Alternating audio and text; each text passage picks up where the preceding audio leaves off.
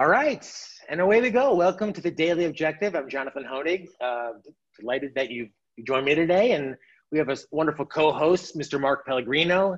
He's an actor. I also think, Mark, uh, you're, I consider you an advocate and an activist. You know, when people think of an activist, they think of like Daryl Hannah being chained to some nuclear power plant. oh, I'm an activist. But you're really an activist, and you're a knowledgeable activist about objectivism. Of course, we're here on behalf of the Ayn Rand UK Center, which is a wonderful association. I'm glad you're following them on Facebook and everywhere else on social media.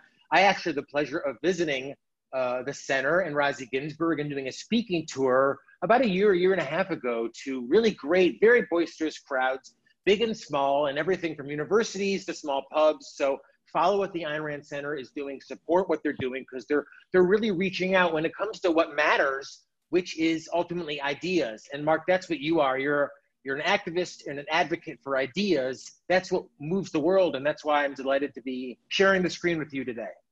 Well, thank you. Maybe one day I'll be as good an advocate as you, and uh, so I'm delighted to be sharing the screen with you. Well, you know, Rand said when someone said, you know, what can ultimately one do to change the world? I'm paraphrasing, but her one word answer was speak. And uh, for better or maybe worse, that's what we're going to talk about today. A lot of people were speaking, or at least shouting, uh, today at the service honoring and the memorial for recently departed uh, Supreme Court Justice Ruth Bader Ginsburg. President Trump and uh, First Lady Melania Trump went to pay their respects. You know, there was some question about whether they would even show up. They did uh, to a, a very hushed crowd but that crowd wasn't hushed for, for too long. So we're going to talk a bit about this. You know, Mark, uh, uh, it's today is not our day normally to talk about politics and whatever side of the aisle you come down on. It was a it's troubling tape. It was very difficult tape, I think, to watch as uh, as, a, as an American, as a lover of liberty, as a lover of a lot of these institutions, the Supreme Court just being one of them. Uh, it was a very difficult moment of history.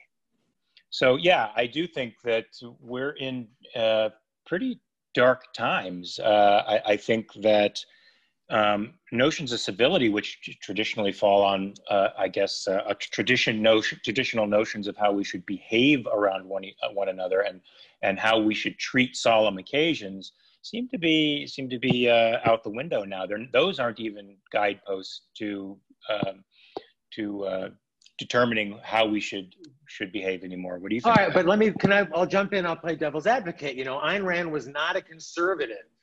And some might say, oh Mark, you're just a typical Hollywood conservative.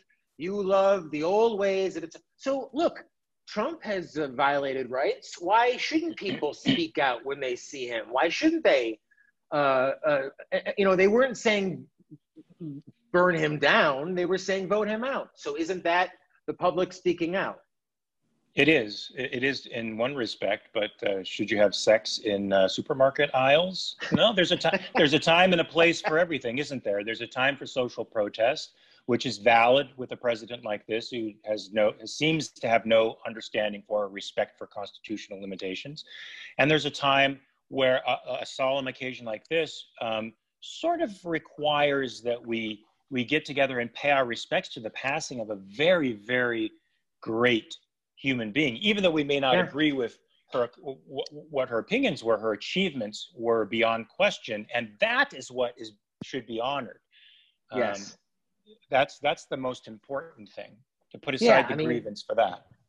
There's a you know there's a primacy. You know, Rand talks a lot of this primacy of consciousness, primacy primacy of existence. Uh, you know, just in terms of how we conduct ourselves, it seems to be emotion that just drives it all. And, yeah. a, a, you know, look, I haven't been in school for, oh, let's see, well, I'm 29 now. So, uh, so I'm a lot older than that, obviously. So I don't know what's being taught, but I, I get the sense that there's this culture that just whatever you feel, go with it. And if you feel wronged, lash out. And even if it's in the middle of, as you said, a, a pretty solemn circumstance. Look, I, I disagreed with a lot of uh, Ruth Bader Ginsburg's uh, positions. But as you said, I mean, a, a, really kind of amazing woman, an amazing story, and someone. If I had a daughter, you'd certainly want her to grow up and be, be like this person and admire this person for for a lot of reasons. So um, that so it's everything from not booing the president all the way up to the traditional leftists of like, you're angry, go smash a Starbucks. Why? Because you felt like it. And that's cool.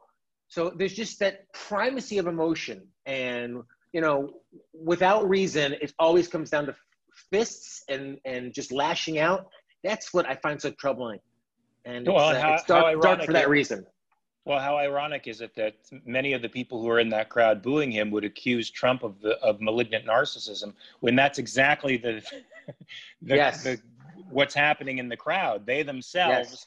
are are putting their feelings above all of the content, all all yes. the, the entire occasion, the solemnity of the occasion to to vent and to narcissistically make it about themselves as opposed to about Ruth Bader Ginsburg.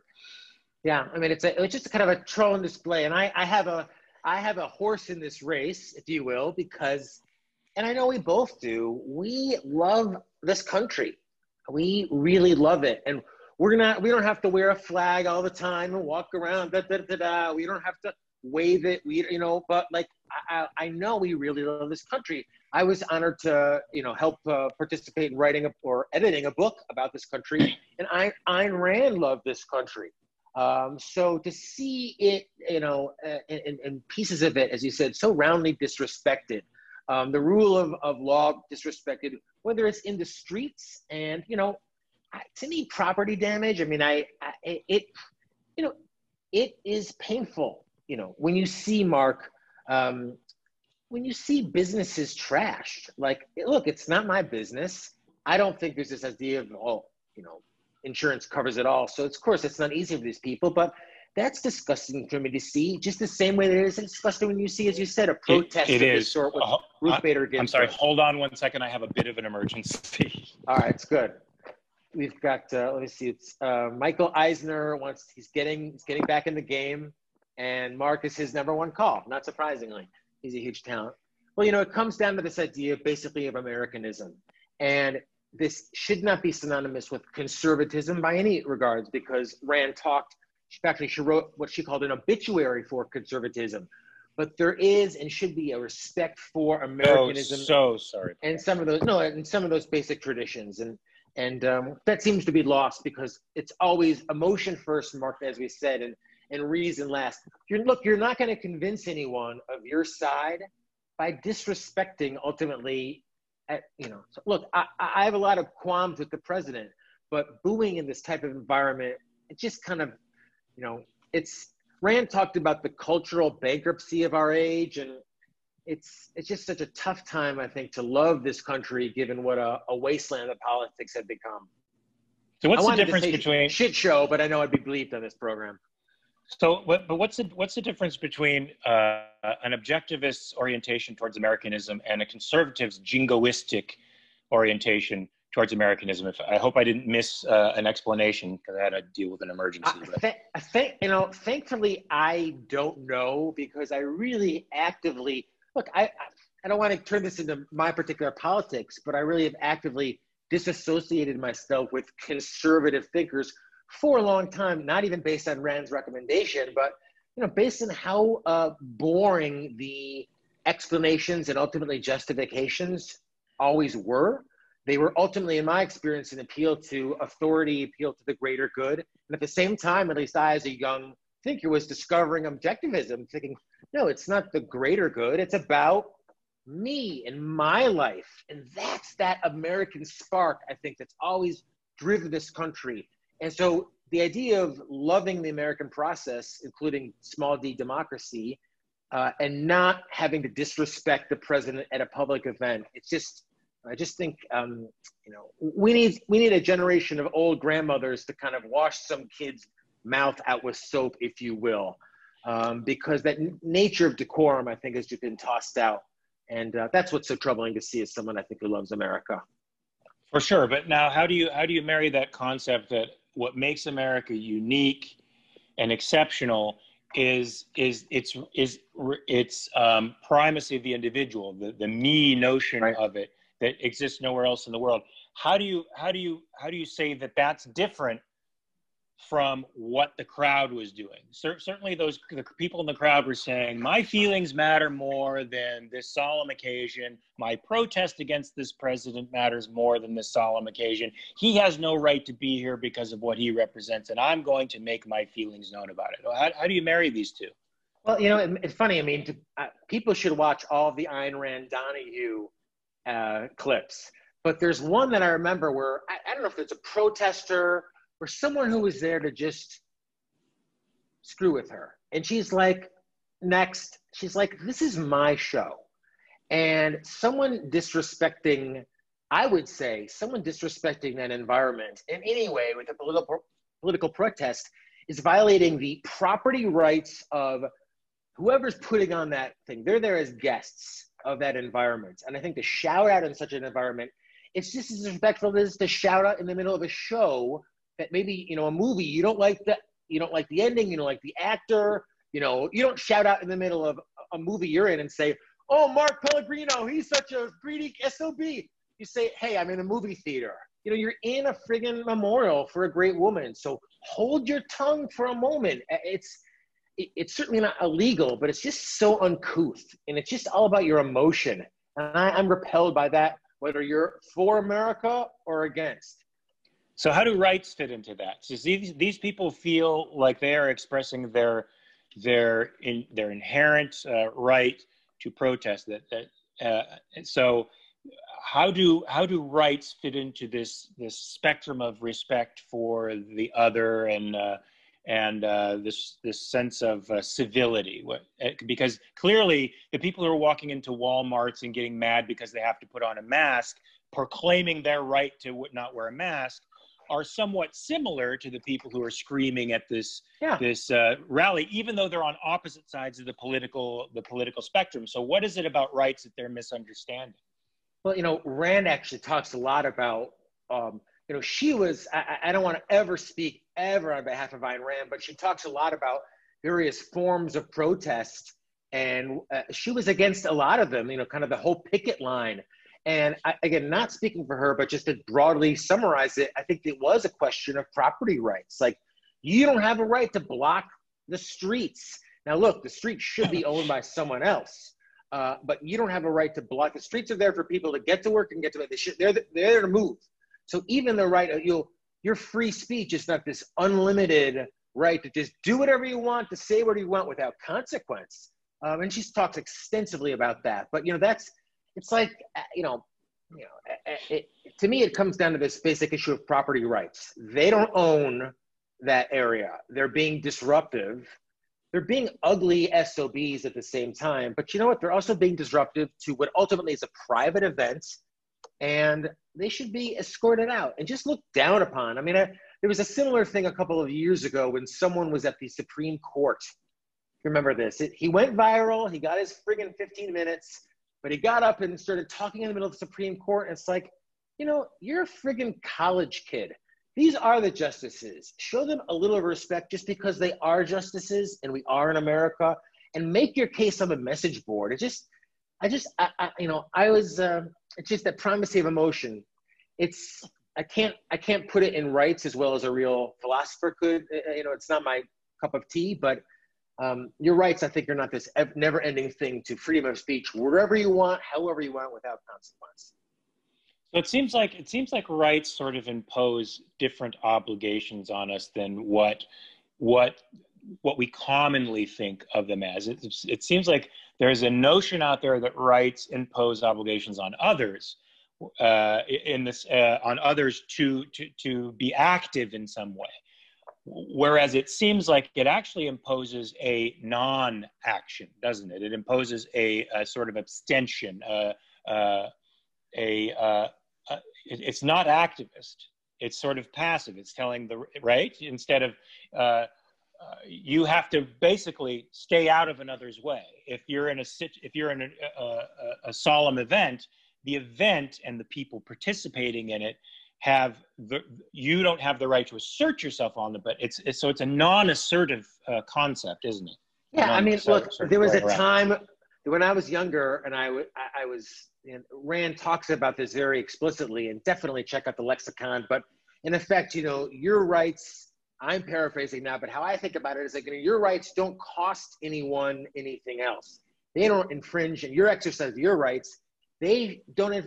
And I would I would make the argument that you know, I mean, and, and you know, Yaron talks about this quite a bit. Like, you want to speak out, you want to have a protest, rent Soldier Field, rent a Disney Center, pack sixty thousand people there, Antifa, burn something, do an effigy you know, at least the Nazis back in what was that, 33 or 34, they rented Madison Square Garden, right? They actually, you know, they didn't just parade through the streets. And, and I know I don't want to touch that anything, but, you know, like, you know, your right to exercise your voice. And, you know, I say the same thing in terms when I think of people, for example, I joked when I introed you, Mark, but this idea that it's somehow cool now to get carried away a, with police because they, you know, they know that a police isn't going to hurt you too badly. They're really Daryl Hannah or any of these ones. It used to be very fashionable with the environmental stuff, but like mm-hmm. it's such an it's such an insult because it's wasting everyone's time and money.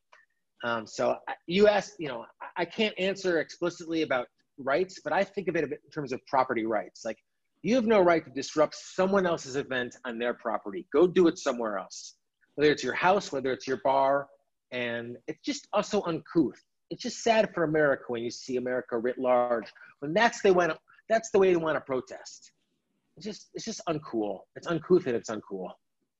I agree with you now, but in this case, when it's on more or less federal property, when when we all uh, own it, right? We all own it. So these people, uh, I don't think these people are thinking very deeply about that, but that might make them feel a sense of justification in expressing their own opinion. But I don't think people make those kinds of distinctions between private and public property anymore.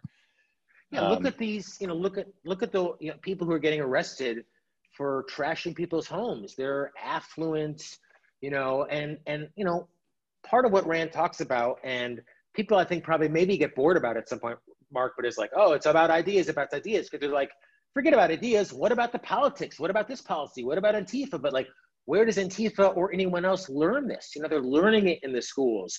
Go with your emotions. Hey, if you feel it, that's what matters. You know, maybe it's not right. Maybe it's a reason. Maybe it's in conflict with reality or the context, but your feelings are what counts. So that's the thing that's more troubling. You know, whoever wins this election, whoever wins this the short-term thing, the notion that the primacy of emotion is driving everything now is just it's sad. I think for a, a country that was founded on reason, as you said, this idea that for the first time it wasn't going to be about the king, the the emperor, the the the uh, the priest. So it's a it's a dark time for America in many ways, but I know we can bounce back. Well, with the right with the right ideas. that's true. That's a great book, by the way, and congratulations uh, for Thank putting you. it together. Um, so, I mean, what, why do you think we've gotten into this mess, and what's the solution? Oh, I, I, you know, I mean, let me ask you. You actually probably interact because you know, look, I left school. I dropped out of college. I really hated college, but I do think, you know, as a lot of people in Yaron, especially as talked about, people basically make up their mind by a lot of these things. You know, like, you know, why do they why do they feel this way? Certainly politically, those ideas are you know formed when they're what is it, 16 through 30, perhaps. You interact with a lot of these young people probably more than I do. I mean, I've, it's literally been decades since I've been on a college campus. My people, my audience are old people with money. So that's just a different world. So I don't I don't know. I just think it, it comes down to getting them, you know, there's that line from Evita, get them while they're young, Evita, get them while they're young. You have to, because by the time they're 30, they've already made up their mind that you're a selfish SOB and America was founded on slavery and whatever you're feeling is fine. So just lash out at the president because you hate the president. I hate the president, but to do it in this form and to do it like that, it just it it speaks poorly of you as a person. Forget your politics. This is a person. Yeah, there's there's certainly not a lot of introspection going on uh, in the in all of these communities. It seems. Um, I, I feel like. Hmm, uh, if, if Did it bother to, you as much as the whole thing bother you as much as it kind of bothered me? Well, unfortunately, I, I, I, couldn't. I couldn't oh, oh, you couldn't it. hear it. I'm sorry. So I I mean, so I only saw the visuals and saw the uh, saw the headlines, but I, I and as much as I don't don't like Trump, I, I certainly think the the lack of civility is is definitely the result of this primacy of emotion thing, and that it's creating a culture of malignant narcissists and sociopaths. Yeah. And I yeah. confront them all the time. Um, either they either they want to rabble rouse because it turns them on, or they want to rabble rouse because that's their feelings and they think their feelings should be exercised uh, irrespective of the context. And that's very scary. I mean, yes, it's true we have to catch them while while they're young, but how do we change people who are in that realm where they've been eh, more or less inoculated with these ideas? Uh, how can we how can we turn them how can we turn them around from debate averse to interested in real diversity of thought? I mean, yeah, I think I mean, this is something if we don't know the answer to, we should find the answer to it as soon as possible. Well, I mean, it, it's ultimately all about ideas. And, you know, people say, well, we need Biden or Trump or this one or that one. And it's, you know, it's far too late. It's like now a couple generations and, you know, of, of young people who are taught that, that this is okay. Then that's what's so frustrating for me, at least, Mark, is that these people who are, you know, whether they're throwing the brick at Starbucks or whether they're booing President Trump or whether they're, I don't know, doing whatever the so called right does, shooting paint paintball uh, uh, things, you know, they would say that they have the moral high ground. You know, it, it and you know, uh, a lot of objectivist philosophers always talk about people don't vote based on their pocketbook. Their politics is based on their, you know, their morality. So they all would say, "I did what was right." You know, I spoke out against Trump, and you know, I guess for me, it comes back down to there's no appreciation, as you alluded to, for that greater context. That how lucky we are whether you dislike today's politics, to at least know a little bit of what America's politics used to be about, and you're still part about something that's really amazing, and how fortunate we are to be in this country. And it's when I put a little bit of like, if you don't like it, leave it idea that like, if this country is so anathema in its current politics, you have to disrespect Ruth Bader, then find, you know you have to find someplace else because um, we are still free you know, but to speak out in this kind of context, I, it was just so ugly and uh, made me feel that you know people don't people don't care about the look of America anymore because there's still so much to love, even if you hate Trump. Well, do you think? I, I think there, there's another element to this. We have we have the primacy of emotion that gives people the permission to act out whatever feelings they feel because they're legitimate. And then you have this old tradition of intellectuals that split the mind and the material world in two and, and gave us the superior intellectual spiritual world and the fallen ma- material world and, and made them at war with each other. So these people breaking store windows, stealing stuff, you hear them say it's just property. And I've heard, right. I've, I've been, I've been well, called by activists trying to get money who don't understand the, the relationship between property and right, the relationship between your spiritual values and your material values, they don't understand that they're connected at all. How can we get them to understand that? Well, I saw actually, it's funny, you know, Mark, you're, uh, you've got so much a diversity of experience. I happened to see the trailer for this new um, Aaron Sorkin production. What is it called? Chicago Six, uh, about you know the protesters from the Democratic Convention Abbie Hoffman among them. You know, uh-huh. I, have always vaguely known the story, but you know, they're presented really as, and I, you get this from the trailer, it's pretty good. They're presented as the moral heroes. You know, yes, there was some property destruction, and yes, there was some some violence, but it was for ultimately a good cause. And you know, when I look at that, I feel like you know eh, eh, that, and then certainly anything else. So whether it be disrespecting the president or breaking store windows, I say, you know, you're no Rosa Parks. You know, Rosa Parks sat in the back of a bus she wasn't violating rights. She was sitting there like everyone else. I'm not an expert on the civil rights movement, but what we think of as now being moral in a political context, I just think of now as just being really uncouth because ultimately it comes down to violating other people's rights. And do you think it's that notion, that comparative notion of it's a higher cause? If we were to, if we were to place causes within this, this, this spectrum of human life so that it's either pro-life or anti-life it's either pro-human thriving or anti-human thriving there is no higher cause the mm-hmm. high the highest cause is human life and what makes human life possible so maybe it's about reframing the argument because the, the the the left is simply adopting old intellectual the old intellectual dichotomy and they're very yeah. talented at spinning narratives based on that old uh, intellectual dichotomy. Now let's change it. Let's take the dichotomy away and show the purpose of, of a cause should be human life and human thriving. Uh, and, and how do we achieve that then? In which case, Rosa Parks falls into that into yes. that into that measurement, and the douchebag Antifa a hole busting a window out at Starbucks or somebody you know ripping off a Nike store falls into the other category. And there and there's there's no there's no justification then for emotional outbursts and, and burning property and injuring innocent people because after all you got to break a few eggs to make an omelet and the omelet is what our goal is yeah I, I, I wrote an article for dow jones newswires about how what bothered me about kanye's interrupting taylor swift now what was that like 15 years ago was that that was yeah. taylor swift's moment I'm not com- comparing anything with the civil rights movement. It's, but I'm saying, you know, that was her, that was her moment. That was her property. And, you know, Rand talks so beautifully. I mean, there's just so much in Rand about how important property rights are. And Mark, you're right. These days, property rights are like, yeah, property rights, just property. Like that's someone's business. That was Taylor, uh, meant to say that was Taylor Swift's time, and Kanye just took it.